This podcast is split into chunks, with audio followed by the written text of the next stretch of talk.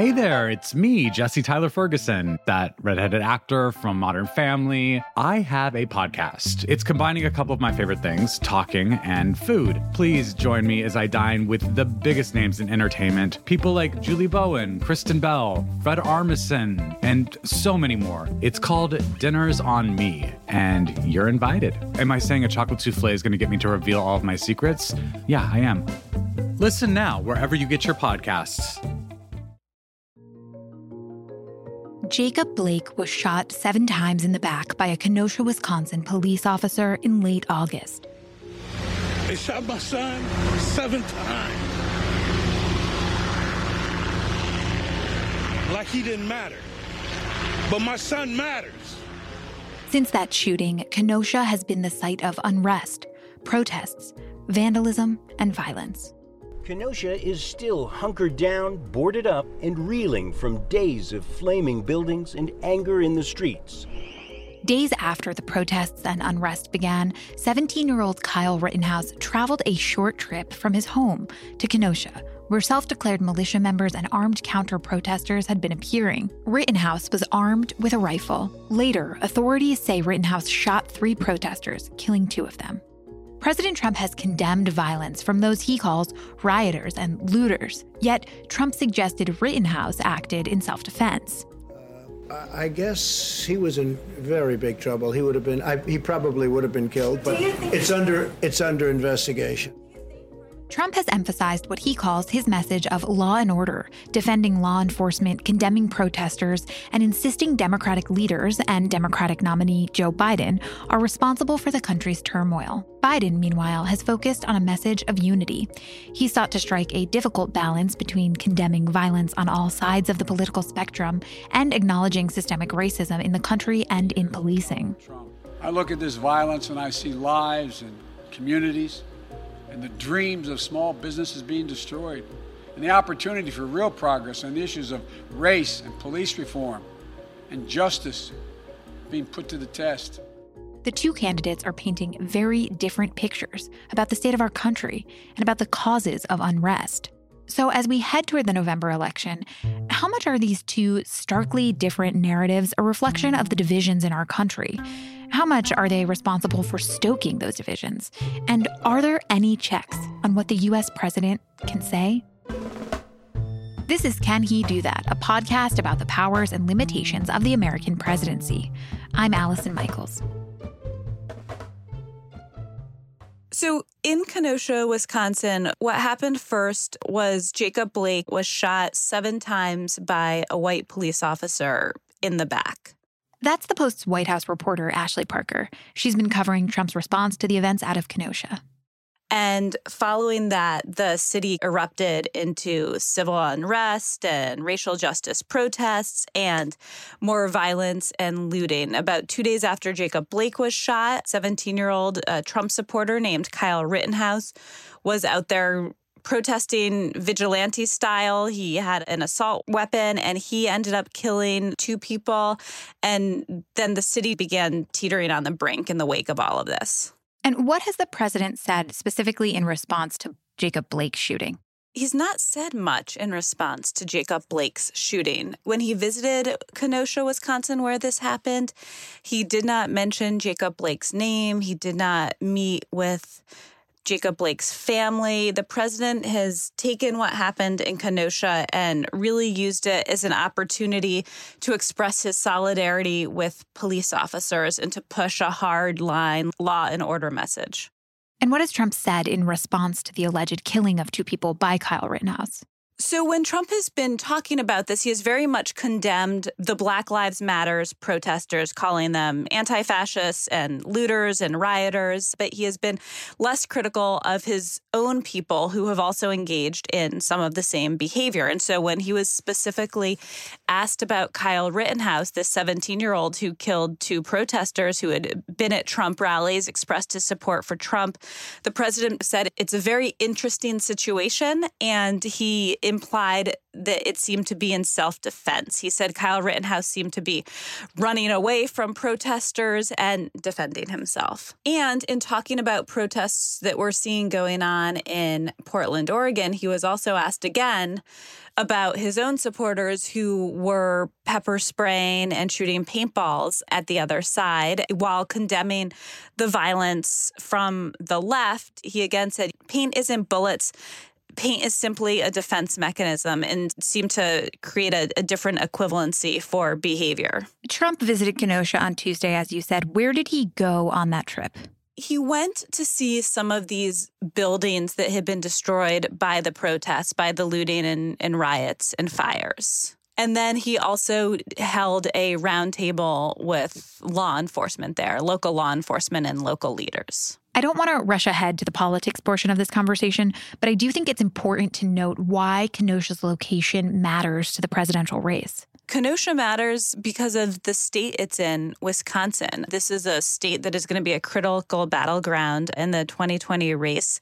It's a state that President Trump flipped from Democratic control in 2016 when he beat Hillary Clinton. And it's one of these states where from in 2016 people think if only Hillary Clinton had had gone and visited and spent more time there, you know, but for a relatively small amount of votes, maybe she could have won the state and had a better chance of winning the election. What kind of message then did Trump's Kenosha visit send, and who was it intended to reach?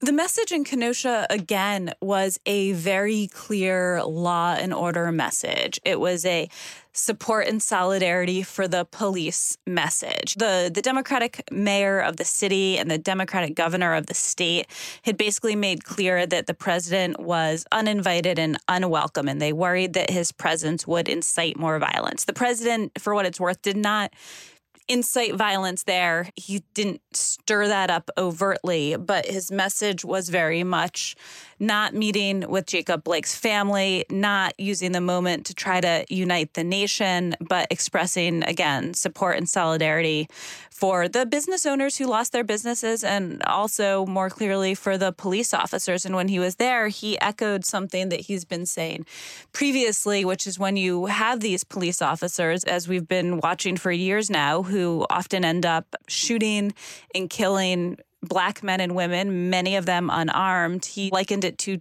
choking. He said there's one or two bad apples and they choke. And he'd used that language of choking earlier in the week when he was doing an interview with Laura Ingraham. And he likened those police officers, like the ones who shot Jacob Blake, to golfers who choke in a big tournament and miss a three foot putt. And it's worth noting that Laura Ingraham, who is a very friendly interviewer, more of a Trump cheerleader than a journalist in these instances, she raced to cut him off and said, Well, Mr. President, surely you don't mean that it's actually like golf. That's what the media would accuse you of saying. And so, again, he used that choking language in Kenosha, but he did not use the golf analogy. Has the Trump administration played any role in quelling some of the violence in Kenosha? Have they taken steps to de escalate there? Not especially. One of the things the president has been pressing is that in some of these democratic states and cities that are experiencing protests and violence wanting to send in the National Guard. In this case, the governor of Wisconsin was the one who brought in the National Guard to try to help quell the protests. And the president did take credit for the National Guard going in. But it's worth noting that this was actually a decision that was made on the state level by their governor. And what about in terms of money? Has the Trump administration provided any money to help things in Kenosha? The president, while he was there, did announce money for Kenosha. Some of it would go specifically to law enforcement. Some of it would go to help these small businesses that were destroyed by the riots and the protests. And I checked with the White House because I was unclear where the money would be coming from, but a lot of it looks like it's coming from various Department of Justice funds and a little bit from a, a previously existing coronavirus relief fund. Hi, everyone. I'm investigative journalist Kylie Low, and I'm here to tell you about my weekly podcast, Dark Down East. Each episode, I take you to my home in New England, where we truly get to know the people at the center of the cases we dive into. Join me and dig into some cases you won't hear about anywhere else. Listen to new episodes of Dark Down East every Thursday. or check out the extensive catalog of existing episodes now, wherever you listen to podcasts. Okay, so with all of this as background, I want to talk about the very different narratives around unrest in this country that have been painted by Biden and Trump. After the killing of George Floyd back in May and the protests that followed, polling really reflected that Americans believed that racial inequality was a problem and that police reform was a necessary thing. And at the time, Trump was pretty far behind in the 2020 polls. And yet, Trump seems to have made this strategic decision about what story to tell now that protesters are looters and agitators, or sometimes he calls them thugs, and that unrest in the country is because of the failures of local Democratic leaders. Why is this the approach of the Trump team, given that earlier in the summer we saw such widespread public support for protests? You're right. Earlier in the summer, we really saw the ground shift from under Trump, where you just had huge swaths of the country moving so quickly to to basically say that racism was real and it was a problem and it was something that bothered them and it was something they wanted remedied. And in many ways, they supported the protests. And that just wasn't where the president was. And it's not where he is now. It's worth noting that while the president was in Kenosha, he was pressed a couple times by the media traveling with him about does he think racial injustice is a problem? And, and he basically said no and refused to answer the question and turned it back on, well, instead of talking about racism, let's talk about these looters who are uh, destroying cities. But the president, especially now, especially with coronavirus dragging into its sixth month, his team thinks that this is a winning message for him. That when there is civil unrest across the nation, that that is something that really bothers the suburban women who are going to be crucial to this election. That there is a difference between peaceful protests, which a lot of this is, but the images that we're seeing on TV are of violence and of looting and of riots. And there is a difference, again, between peaceful protests and suburban women feeling like their downtown could be ravaged by this and it could be unsafe to go to the shops they used to go to. And that what the country wants in a choice between him and Joe Biden, he will win because what the country will want is a, a strong, tough leader. And that is what the president is offering. So, whether he's right or not, his gut and the decision they have made is to double down on law and order, on strength, on toughness, on support for the police at the expense of the movement and of the protesters. Is that strategy effectively reshaping the narrative around protests and police reform? It is, and it isn't. The president, just by virtue of being the president, has a tremendous platform and bullhorn, and Trump in particular, with his ability to hijack any narrative and any news cycle, has certainly injected this into the news. He has recently forced Joe Biden, who very much had wanted to make the campaign about the coronavirus and what he says is the president's failed leadership about the coronavirus, to have to engage on this issue where Joe Biden is perhaps not as comfortable. The other striking thing the president is doing is he's talking about these protests and the looting and the rioting. And he's saying, this is Joe Biden's America. And if you elect Joe Biden, you're just going to get more of this. The problem is it's not Joe Biden's America. Joe Biden isn't even an elected official right now. This is literally at its most base level Donald Trump's America. But he may be somewhat successful in convincing some voters that, that this is somehow the fault of Joe Biden and a preview of what a Biden administration would look like.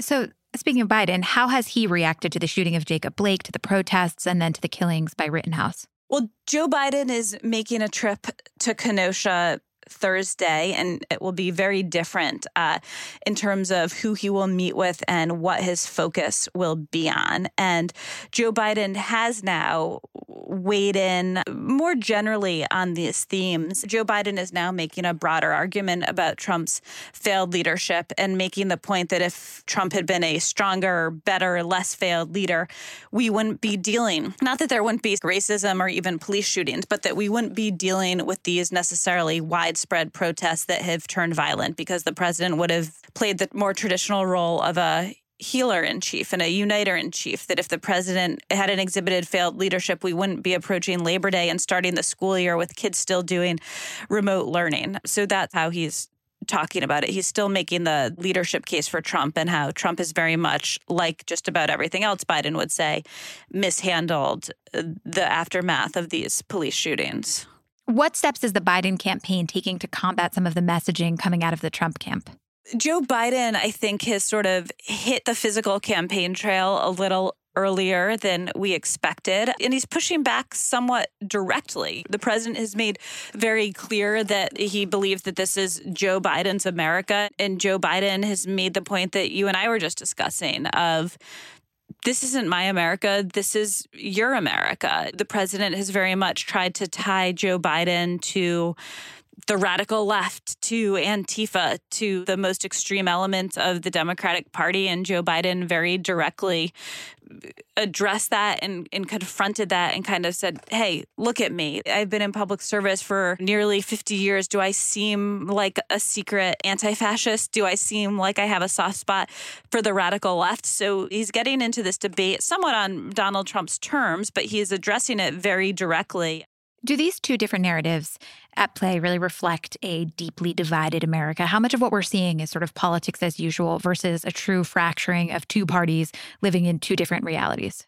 It very much feels like the latter because it's more than just politics at this point, right? You have cities that are truly roiling with tension and unrest and teetering on the brink. What we're seeing in these cities would be hard for any president to solve, right? Barack Obama was the first black president, and there were all these hopes for him that he could, as he said, make America not red and, and blue, but the United States of America. And it just simply didn't happen. It's a daunting task for any president. And now you have President Trump, who's not even pretending to try, but in fact is doing the exact opposite. So President Trump is taking real divisions that would be tough to grapple with in any situation and deliberately throwing accelerant on the fire.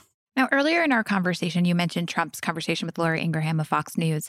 And he told her this week that Joe Biden is the victim of mind control by quote, people that are in dark shadows. He also made claims of a plane loaded with thugs on the way to do big damage.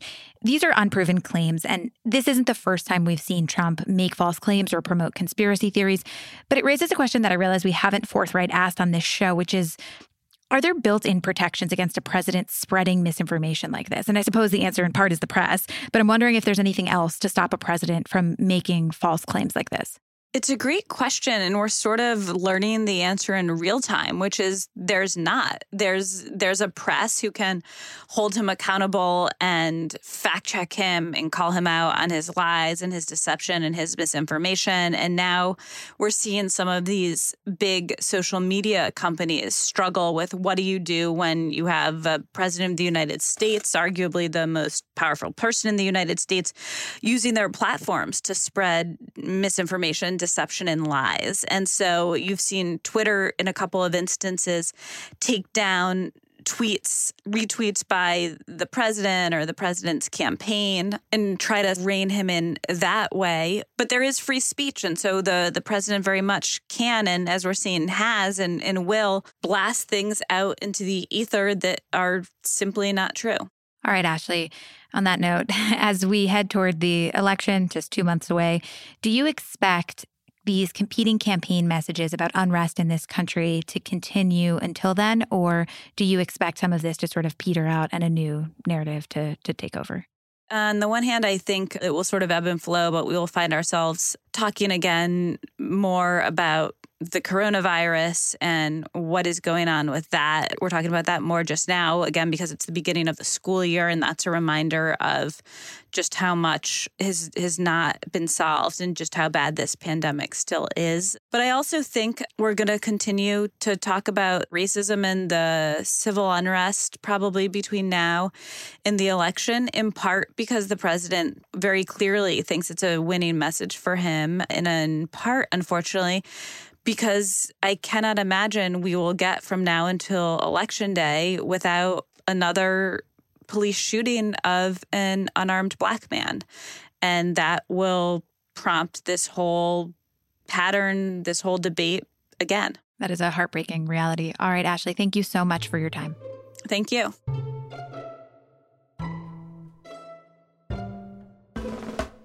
This has been another episode of Can He Do That? Just a quick note that I will be out next week, but I'll be back the week after that. Thanks so much for listening. Can He Do That is a team effort here at The Post. It's produced by Ariel Plotnick with logo art from Laurent Boglio and theme music by Ted Muldoon.